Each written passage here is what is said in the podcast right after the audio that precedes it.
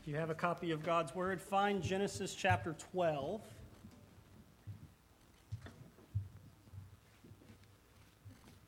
And let me tell you how encouraging it is to sing together. In fact, if you, if you ever are interested in doing a study, I'd encourage you, if, you, if you're reading through the Gospels at any point, to do a study of the times that Jesus sang.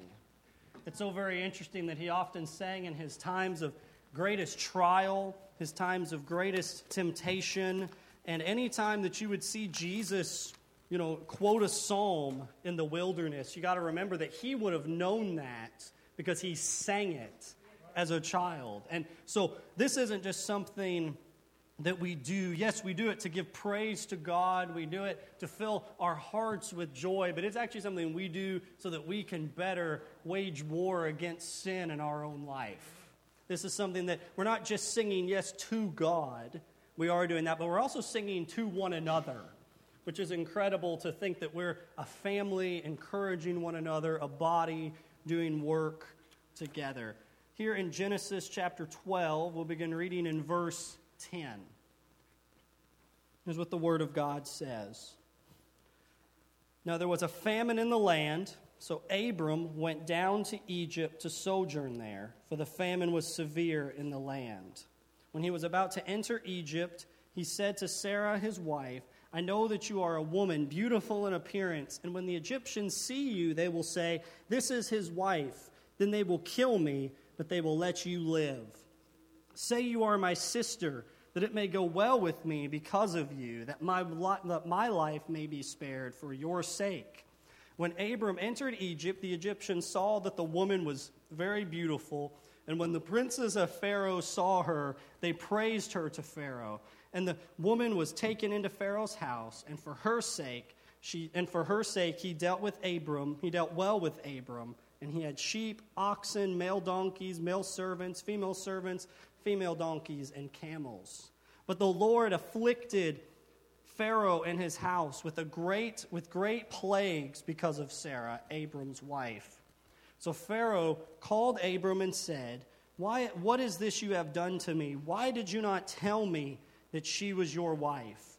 Why did you say she is my sister so that I would take her for my wife? Now then, here is your wife, take her and go. And Pharaoh gave men orders concerning him, and they sent him away with his wife and all that he had. This is the Word of God.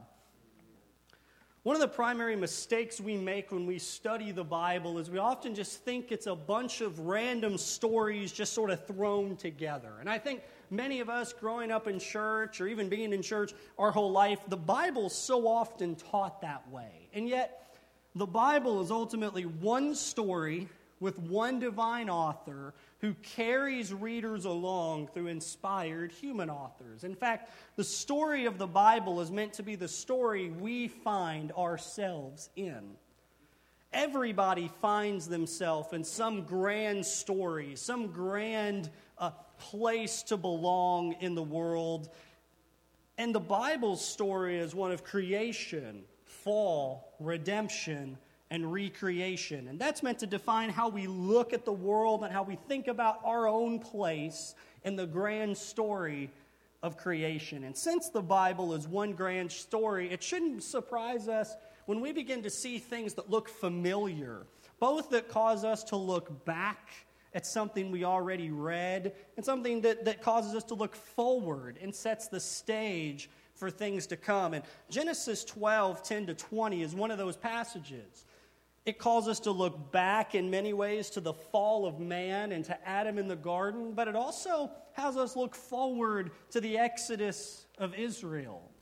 And it takes us to the rear view of Adam and into the, the windshield of Moses. And we see this central point. You'll see this in your notes. The central point this morning is that God is unbelievably faithful to his faithless people.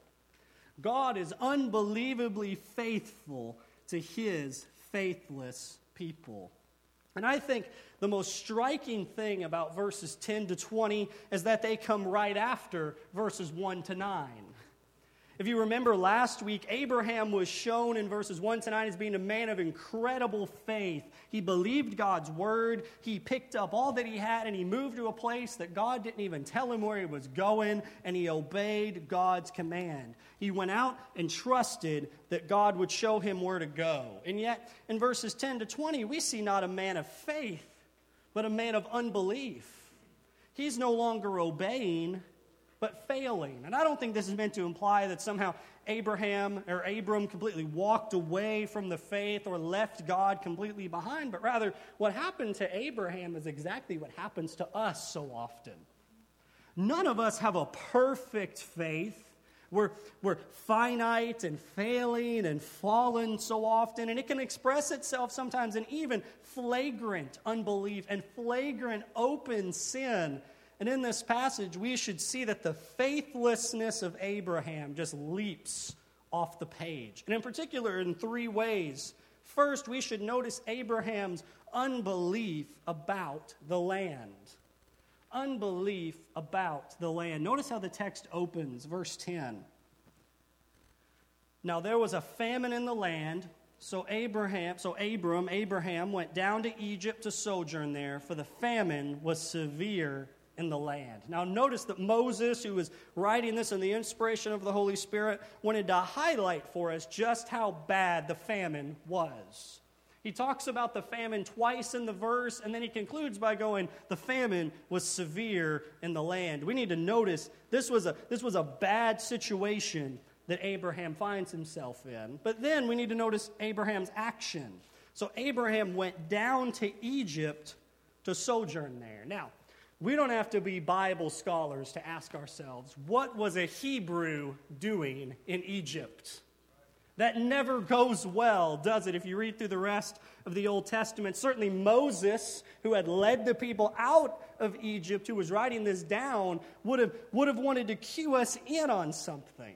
Now, Abraham likely thought he was making a wise decision at the time. See, many of us, we think about Egypt and we think about nothing but desert everywhere. But the Nile River, which, was, which is right in the center of Egypt, is actually an incredibly fertile place. And it often was, was impervious to famines because the river would flood so often. It was prime agricultural land, much like in many ways Western Kentucky is, particularly right along the Ohio River, where I'm from. The river floods so often that the land is just soaking and great, and we have the lakes here. Egypt was so much of a fertile land that in the midst of this famine, it must have looked like the land of promise. And so we have to understand that this appeared to be such a wise decision for Abraham. This appeared to be a no brainer, yet it might have been a decision made in Abraham's wisdom, but it was not a decision made in faith. Abraham had, been, had, had received a word from God, hadn't he? God had spoken to him, and look at what we saw last week Genesis chapter 12, verse 1.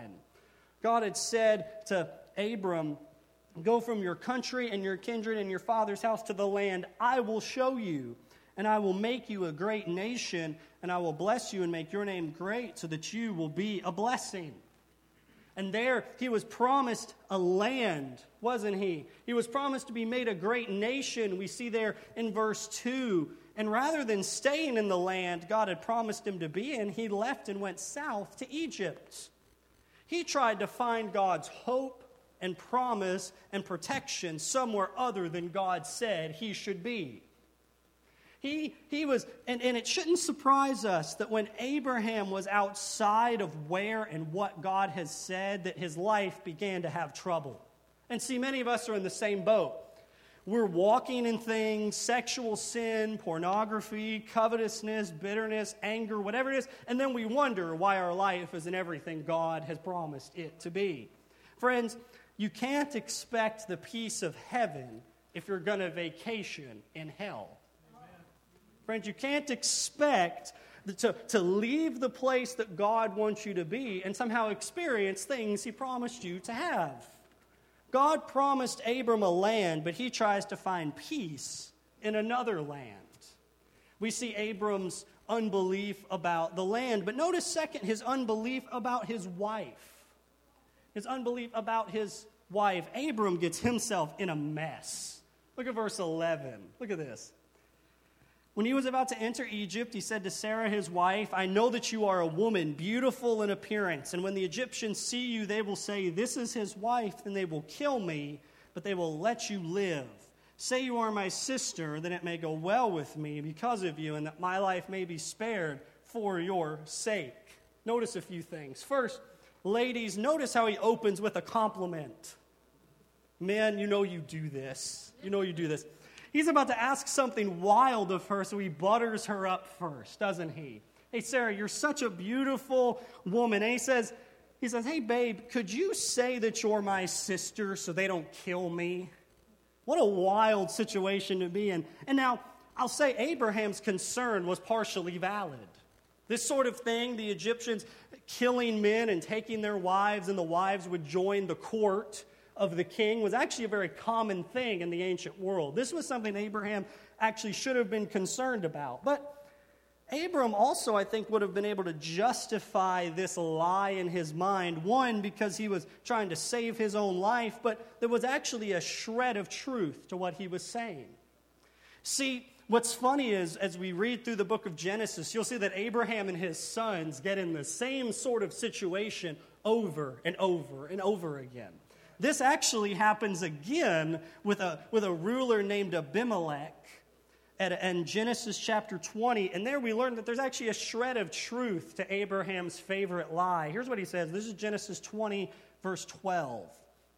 He says to Abimelech, Besides, she, being Sarah, is indeed my sister, the daughter of my father, though not the daughter of my mother, and she became my wife. Now, this is striking, isn't it? This is probably even shocking to many of us to hear this that Abraham was, in fact, married to his half sister, the daughter of his father, but not of his mother. And this likely strikes you as icky, and let me tell you, it, it should strike you as icky.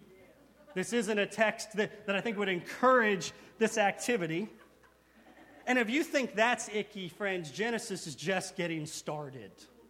The next few chapters of Genesis should probably be rated PG 13 for many of the things that are going to occur. But these are a few, there are a few things here we should note. The Bible doesn't commend to us Abraham's action, but it does recognize it. The Bible's honesty here is incredible. This is what's called a descriptive text, describing something that happened rather than a prescriptive text telling us what to do. And so often people mess up when they read the Bible because they begin to inflate the two. They go, well, look, Abraham married his half sister, therefore I should marry my half sister. No, that's not what this text is telling you to do. Be careful of conflating script texts that describe something that happened with texts that actually prescribe or tell you what to do. In fact, later Levitical law actually condemns this sort of relationship. Second, there were often these sort of marital adoptions that would happen where if a, if a family member's spouse died or abandoned them, the nearest single brother or kinsman would marry them in a sort of marital adoption in order to provide for them. I think this is potentially what happened with Sarah as they were in their she was in her 60s when some of this began to occur. And this actually isn't just an ancient concept. Let me give you an interesting thing I read. I read recently that one of the last widows of the Civil War veterans died in 2018 at over 100 years old. And you think, how does that work? Well, when she was 17, she entered into a legal marriage with a 93 year old veteran. And this was done so that she could claim he was offering her his Civil War pension for her to have a good life and continue on forward. And what was interesting in the story is though she was married to this man, she never claimed the pension. And so people can marry for all kinds of reasons, but that doesn't encourage us to model that or to do that in our own life. And third, it was also common in the ancient world that families would would marry with distant but still semi close uh, kin in order to preserve their own bloodlines and inheritances. Now, again, nothing here is commending this to us in a positive way, but I think the incredible thing is that the Bible is honest about life in a fallen world, particularly life in a fallen ancient world. So Abraham is buttering up his wife. He's technically only telling a half truth, which is a side note. A half truth is a whole lie, right? But he, he's like, oh, this is only half, half untrue. And then we need to notice he does this for selfish motives. Look what he says. This is uh, chapter 12, verse 13. He says, Say you are my sister, that it may go well because of you, and that my life may be spared for your sake. Abraham wants to save his own head. He puts his wife in danger because just by being his sister wasn't going to keep her from being taken by Pharaoh, but it was going to save his own head. Abraham, ladies, is like if you were to ever hear a bump in the night and roll over and go, Hey, babe, could you go check out what that was? Abraham's under the bed, hiding, holding the gun, going, You get it, babe. I'm not going to get it. That's what Abraham is doing here. And what incredible unbelief, because God had promised him an offspring of promise through this barren woman right? We saw last week God had promised that a nation was going to come through him and Sarah, but he was willing to give his wife to the Egyptians rather than trust God's word. He exchanged a promised family for temporary security. We see his unbelief about the land, his unbelief about his wife, and now finally, his unbelief about the blessing his unbelief about the blessing. Remember, last week we saw how the promise of Abraham in Genesis 12 was meant to point by point confront the curse we see in Genesis chapter 3. And yet, throughout this passage, it appears that the curse is winning. Let me have you see this. Let me have you see this. One thing that's so interesting about this text is you don't hear anything from Sarah. Sarah doesn't really speak at all. And many commentators think this means, and I think it's probably right that Abraham was likely domineering during this whole situation. Genesis 2 tells us that man was created by God to guard and to cultivate, to protect, and to pour into their wives rather than to deflect and domineer over them. And this whole passage should make us think about Adam and his own wife. Because, friends, Adam should have guarded and kept his wife from the snake. And yet he lets the snake go right up to her and talk to her. So Abraham should have been a man and kept his family out of Egypt, and certainly not sold her into the, the Pharaoh's court.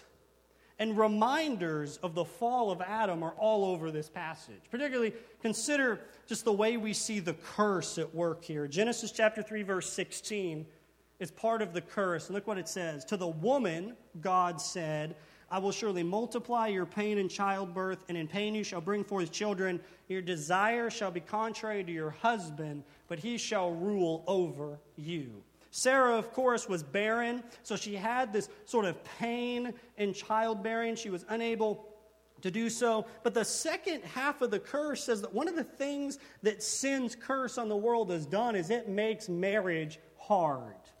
Hear me, married couples, marriage is hard, isn't it? Spouses will have contrary desires to one another. This idea of, of, of, a, of him ruling over her isn't a positive thing.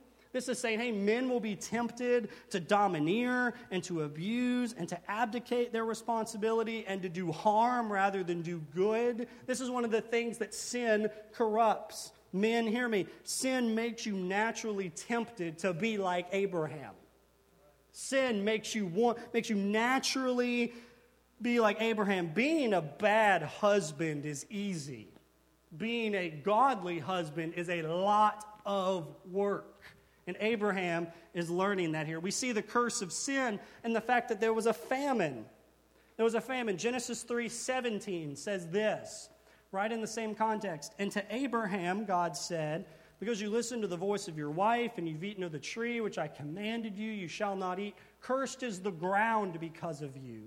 In pain you shall eat of it all the days of your life.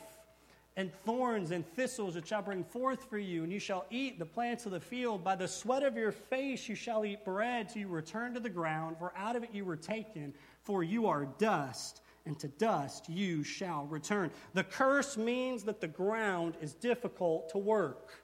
It means that men, it, you sweat and work is hard because sin has so infected the created world. There's thorns and thistles and sweat and work and even famines and bad crops.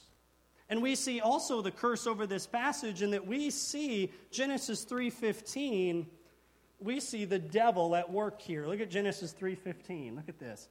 I will put enmity, this is speaking to Satan, between you and the woman, between your offspring and her offspring. He shall bruise your head, and you shall bruise his heel. Consider this there's a wicked Pharaoh and Abraham's wife, who's the wife of, of promise, and we see enmity and hatred and warfare here. She's getting sold right into his court. She goes right into where the snake is. Genesis 3:15 is an ongoing battle between the offspring of promise and the offspring of the serpent. This is what the whole Bible is sort of opening up for us. And certainly in the mind of Moses, and certainly in the Holy Spirit that was inspiring him, the offspring of the snake was the oppressive Egyptians who enslaved God's people, didn't just enslave Sarah, but also enslaved the Egyptians later on and, and, and they were this sort of snake that's warring and raging between, between them and Abraham. Consider throughout the Bible, oppressive kings and governments and even pharaohs are often pictured as snakes and dragons. You'll see it throughout the Bible if you ever look and do a study on that. And that means even by speaking to this Pharaoh, God, Abraham was coming face to face with the snake, just as Adam did. And he abdicates his responsibility. I'm going to sell my wife right on into slavery. Rather than stand firm, he fell to the temptation. Look at verse chapter 12, verse 14, back in our passage. When Abraham entered Egypt, the Egyptians saw that the woman was very beautiful. And when the princes of Pharaoh saw her, they praised her to Pharaoh. And the woman was taken into Pharaoh's house, and for her sake he dealt well with Abram. He had sheep, oxen, male donkeys, male servants, female servants, female donkeys, and camels. So Abraham didn't just think this scheme up, he actually goes through with it. He exchanges God's promised blessing for earthly material blessings. He doesn't just sell his wife in, he gets the lottery back in return. Friends, he, he, gets, he gets all of these goods for selling his wife to Pharaoh. Remember what Genesis chapter 3 or Genesis chapter 12 verse 3 promised. God promised to Abraham that I would bless those who bless you and those who dishonor you I will curse and in you all the families of the earth should be blessed. Oh, had Abraham believed God's promise here. God promised that if anyone dishonors you or comes against you, I will curse them. I will take care of them. Oh, that God, oh, that Abraham had believed that God would take care of any obstacle in his way. Oh, that Abraham had believed that God would keep his promises. Oh, that Abraham had not tried to earn God's blessing by his work and his effort and his own wisdom, but rather had he just walked by faith. And friends, he gets richly rewarded for his wife going into the harem. And let me remind you again there is a level of prosperity worldly prosperity and perceived blessing that sin can get you. Satan, when he is tempting Jesus in the wilderness, says, I can give you all the kingdoms of the world. I can get you all sorts of stuff if you will just cave to this one sin. And he can even lead you to trade all of God's promises for some sheep and some camels. And yet, see not simply the faithfulness of Abraham, but see, or the faithlessness of Abraham, but see the faithfulness of God. See the faithfulness of God because God is unbelievably faithful to his faithless people. What happens next is incredible because God is still faithful to save Abraham even after he blows it. God still keeps his promise to curse those who, who dishonor him. And look what happens God saves Abraham through an exodus from Egypt. God saves Abraham through an exodus from Egypt. Look at verse 17. Look at this. But the Lord afflicted Pharaoh and his house with great plagues because of Sarah, Abram's wife. So Pharaoh called Abram and said, What is this that you've done? Why did you not tell me that she was your sister? Why did you say she why, why did you not tell me she is your wife? Why did you say she is my sister so that I took her for my wife? Now then, here's your wife, take her and go. And Pharaoh gave men orders concerning her, and they sent her away with his wife and all that he had. Oh, how the exodus from Israel should be ringing in our ears. God sent a plague upon a Pharaoh, and he said, Go, leave, get out of here. And the people of God would be set free. And it even says Abraham got to take all of his stuff too. Fantastic. And in chapter 13, we see that he went up out of Egypt. God's prisoner set free, his people protected, not by his own wisdom and might, but by God's intervention. Abraham's exodus and even the exodus of Israel are meant to be pictures, paradigms, illustrations of how God saves us. In fact, I think many of us come to the Old Testament with a misunderstanding. We come to the Old Testament and you'll say, hey, that's great, but that isn't for me. We tend to say, well, the Old Testament's, the Old Testament's great, but, but that's old news for somebody else. And yet the Bible would tell us that this is good news for us. One of the most important verses, it's there as your memory verse for the week, 1 Corinthians 10 11 says this.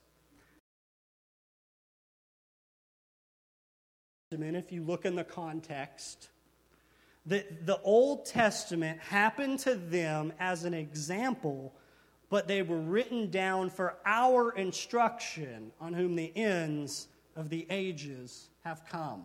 When we go to the Old Testament, we got to ask ourselves, how is this an example to me? What is here in this for my instruction and my encouragement? Let me offer three ways that Abraham's Exodus instructs us as we look at it. First, Abraham's Exodus instructs us about our salvation. Abraham's Exodus instructs us about our salvation. Anyone who is saved from their sin is saved just as Abraham was. And no, friends, the, the point of the Exodus isn't that God will part the Red Seas of your life.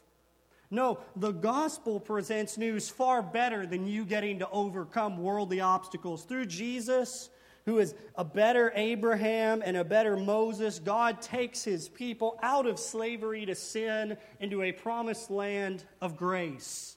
Friends, there are so many verses that echo this throughout the Bible. Just think anytime the Bible uses the word redeem, it's using the language of the Passover. It's using the language of, of what the people of God would celebrate when they were exodused out of, of Egypt. And consider the Bible also speaks of us being delivered from the kingdoms of darkness and to, brought to dwell in the kingdom of God.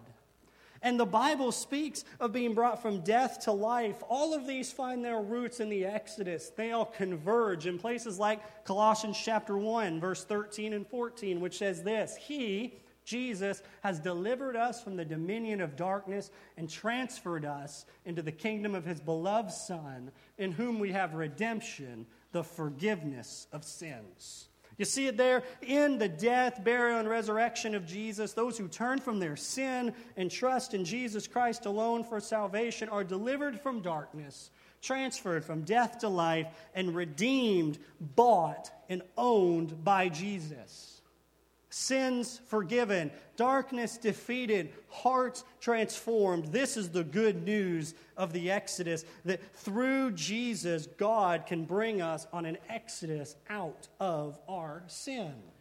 This passage instructs us about our salvation. But second, Abraham's Exodus instructs us in our assurance. In our assurance. Let me tell you, all of us have blown it or you will blow it, just like Abraham did. You may not sell your wife to a Pharaoh, but you will blow it in some way. In fact, we, all of us sin for doing what Abraham ultimately did. All of us exchange the truth of God for a lie, and that's why we sin. We disbelieve God's promises, and so we act out of our false belief. Some of us feel that we've blown it so bad that God could never take us back. And the good news of this passage is that God is far more faithful than you have ever been faithless. That God is faithful even when we are finite and fickle and failing. See that God remained faithful to Abraham even in the midst of his unbelief. And one commentator I read this week noted, noted that this was likely one of the events that led Paul, under the inspiration of the Holy Spirit, to use Abraham as both an example of a man of faith, incredible faith, and a man of sin, particularly incredible sin. In fact, on the heels of speaking about how Abraham was reconciled to God through faith and not works, Paul says this. This is Romans 4. Romans 4, verse 5.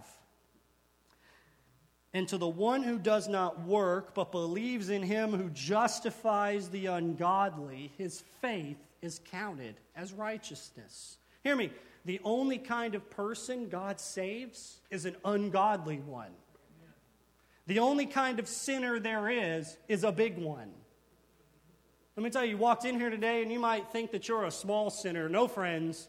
Everybody in this room, myself included, are big sinners and God displays huge grace to huge sinners. Friends, whether it's Abraham or it's David or it's you, God saves ungodly people. But it begins by admitting that we're far worse than we have ever imagined and that God is far more merciful than we can begin to fathom. Though Abraham fell, God invited him to come home. And today, whoever you are, whatever you've done, God invites you to come home. To turn from trusting in your sin and yourself, and to turn and trust again in the promise of God found in Jesus. Let me tell you this one of the Puritans, I love the old dead guys, like the Puritans, right? And they said this they said, There is far more grace in God than sin in you. And that's such good news. This passage should instruct us in our assurance. To those of you who have failed and fallen, turn to God and you'll find Him to be gracious and ready to receive you. Just like the prodigal son who comes home, his father was already running out the door when he saw him at the end of the road. God will meet you in your mess. And finally, Abraham's Exodus instructs us about our sanctification. Now, look at that. Hang that up there for a second so we can type, write that word out because I know that that's a churchy word. It's a very churchy word, isn't it? But it's a very important word sanctification. It just simply means the process of being made more holy. You'll see that sort of if something it, that sanctity part that means holy and then fication talks about the process of the process of being more like jesus your growth in faith and your growth in jesus' own likeness. And hear me, I think many churches have done a great job of getting believers saved, but not necessarily the best job of teaching us how to grow. And so many, and again, we should think rightly about getting people saved. Don't, don't mishear me. But we shouldn't just leave them as a baby Christian once they get there. And so we look at passages like Genesis 12, 10 to 20. All of us must ask ourselves, how does this help me grow to be more like Jesus?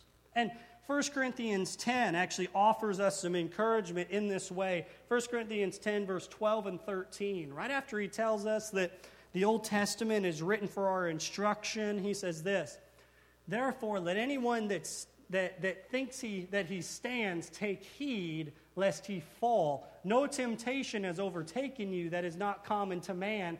God is faithful, and he will not let you be tempted beyond your ability, but also but he will also provide a way of escape that you may be able to endure it. You see the warning from Abraham's life here. He says, hey, one of the lessons of the Old Testament is that one, none of us are too good to fall. And so that's a warning to us that we need to be pursuing after God and not relying on ourselves. But it also says, hey, that temptation comes your way. It's not something that's simply unique to you. And that there are situations that God gets you in where He had provided an escape and you may have never even seen it. See the warning from the life of Abraham. Before he ever was put in the situation to feel he needed to lie and sell his wife, he went to Egypt. Before he was ever, he, you think, why would God ever put me in this situation? Why did you go to Egypt? Some of us complain about temptation, and yet we're camped out far from where we know we should be. We show up to spots where we know temptation will be, and then we try to fight it when, friends, you shouldn't even be on the battlefield. Some of us have gotten taught that holiness is gotten simply by praying when temptation comes. And hear me yes, you need to pray, pray, pray. But hear me Jesus said that sin isn't simply dealt with by prayer, but it's dealt with by decisive, faith filled action. It is only handled by war. Let me show you this. This is unpopular Jesus here. Our culture doesn't like what Jesus says here. Mark chapter 9, verse 43. Look at this. You're not going to see this on a, on a Jesus bumper sticker. And if your hand causes you to sin, cut it off. It's better for you to enter life crippled than with two hands to go to hell, to the unquenchable fire. Hear me. Holiness is only gotten, growth in your faith is only achieved through faith filled, Holy Spirit empowered effort. Through being willing to cut off what might kill you in order to have life that will never die. And Abraham's first problem wasn't the conundrum with Pharaoh, it was the unbelief in the promise of God and leaving where God told him to stay. Friends, are there situations in your life that you're in right now because you went to Egypt? You went where you knew you shouldn't have, and you went in your own wisdom and power, going, No, I can handle this. I got this. I can go and go to this place where I know my, my temptations are going to be, and I got the power to do this. I'm smart enough. I know what I'm going to do. And we don't have any consideration or consulting for God and His Word. Friends, we walk by faith, not by wisdom, not by our own might, but by the Spirit. Friends, how many of us find ourselves like Abraham? trying to live not by faith and reliance on God, but in our own power and might and wisdom. Let your pastor speak honestly with you. You are not as smart as you think you are. That's what the Bible says. That's what the Bible says. You are not as smart as you think you are. You often don't know what is best and right and good for you. And so God would call you to His Word to stop relying on your own works to save yourself, but to let God and God alone rescue you. And see this God is faithful even to you. In the midst of your fallen and faithlessness, God will meet you where you are. To those of you who are struggling today, come to Jesus. To those who are hurting today, come to the healer. To those living in the midst of Egypt, God has made a way out through Jesus, His Son. Friends, I will be here after the service, after the benediction. If anyone needs prayer or counsel, please come speak with me or whoever brought you or whoever you would talk to today. But may we never build our eternal hope, assurance, and growth on the sands of our own works, but rather may we cling to the foundation of God's promises. Let's pray together. Father in heaven, we're so thankful that you are good and that you show faithfulness to generation after generation, even as we are fallen and finite. Lord, I pray today that anyone within the sound of my voice, Lord, that you would be working in their heart to draw them to yourself. You'd be doing what only you can do by your Spirit through the Word to convict them and to see their need to come out of Egypt and to see that you will meet them and satisfy the, the, the, the deepest needs of their heart, if they would pursue you and they would find you to be their all in all. I pray that you would do, again, the work that only you can do in drawing people to yourself. And we ask and we pray all these things in Jesus' name. Amen. Let's stand and sing the victory that we have in Christ.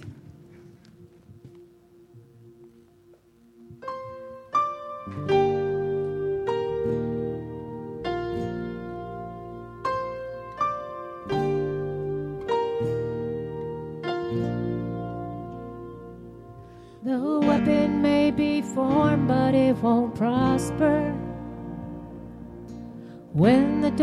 darkness falls, it won't prevail.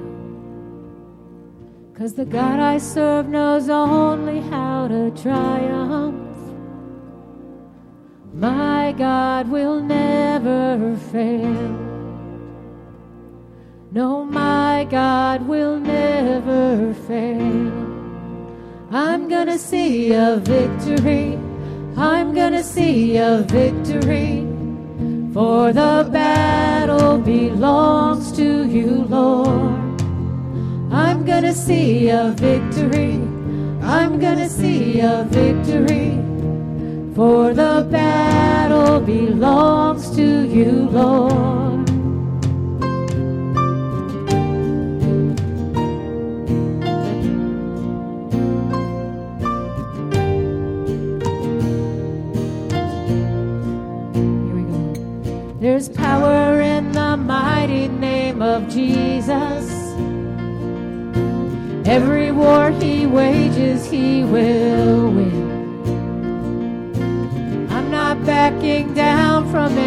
Giants.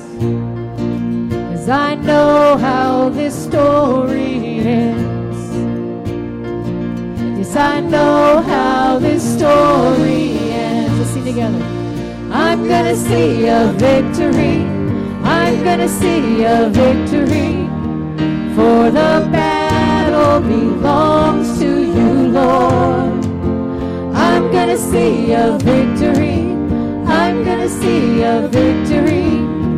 For the battle belongs to you, Lord. I'm gonna see, I'm gonna see a victory. I'm gonna see a victory. For the battle belongs to you, Lord. I'm gonna see a victory. I'm gonna see a victory. For the battle belongs to you,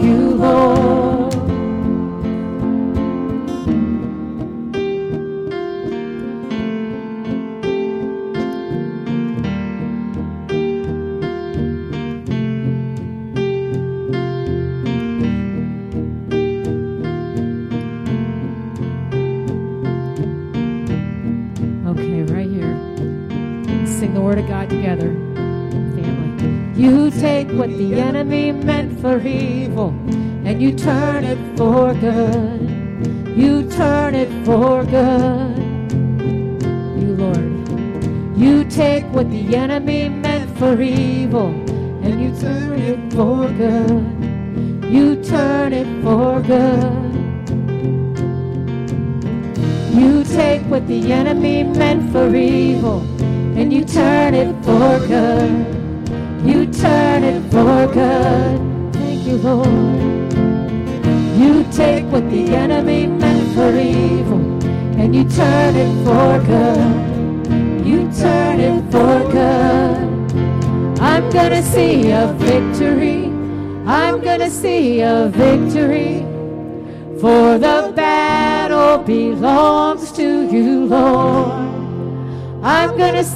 A victory.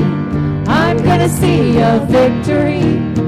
For the battle belongs to you, Lord.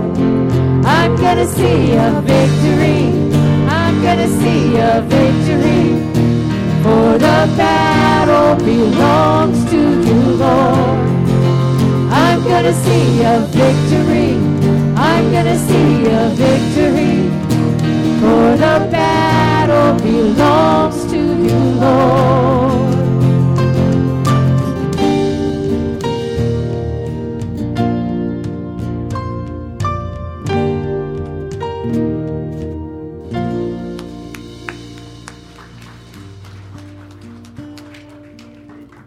We close our service with a benediction. Paul's own words as he was facing his death in 2 Timothy chapter 4. He said this But the Lord stood by me and strengthened me, so that through me the message might be fully proclaimed and all the Gentiles might hear it. So I was rescued from the lion's mouth. The Lord will rescue me, and he will rescue you from every evil deed and bring you safely into his heavenly kingdom. To him be the glory forever and ever. Amen.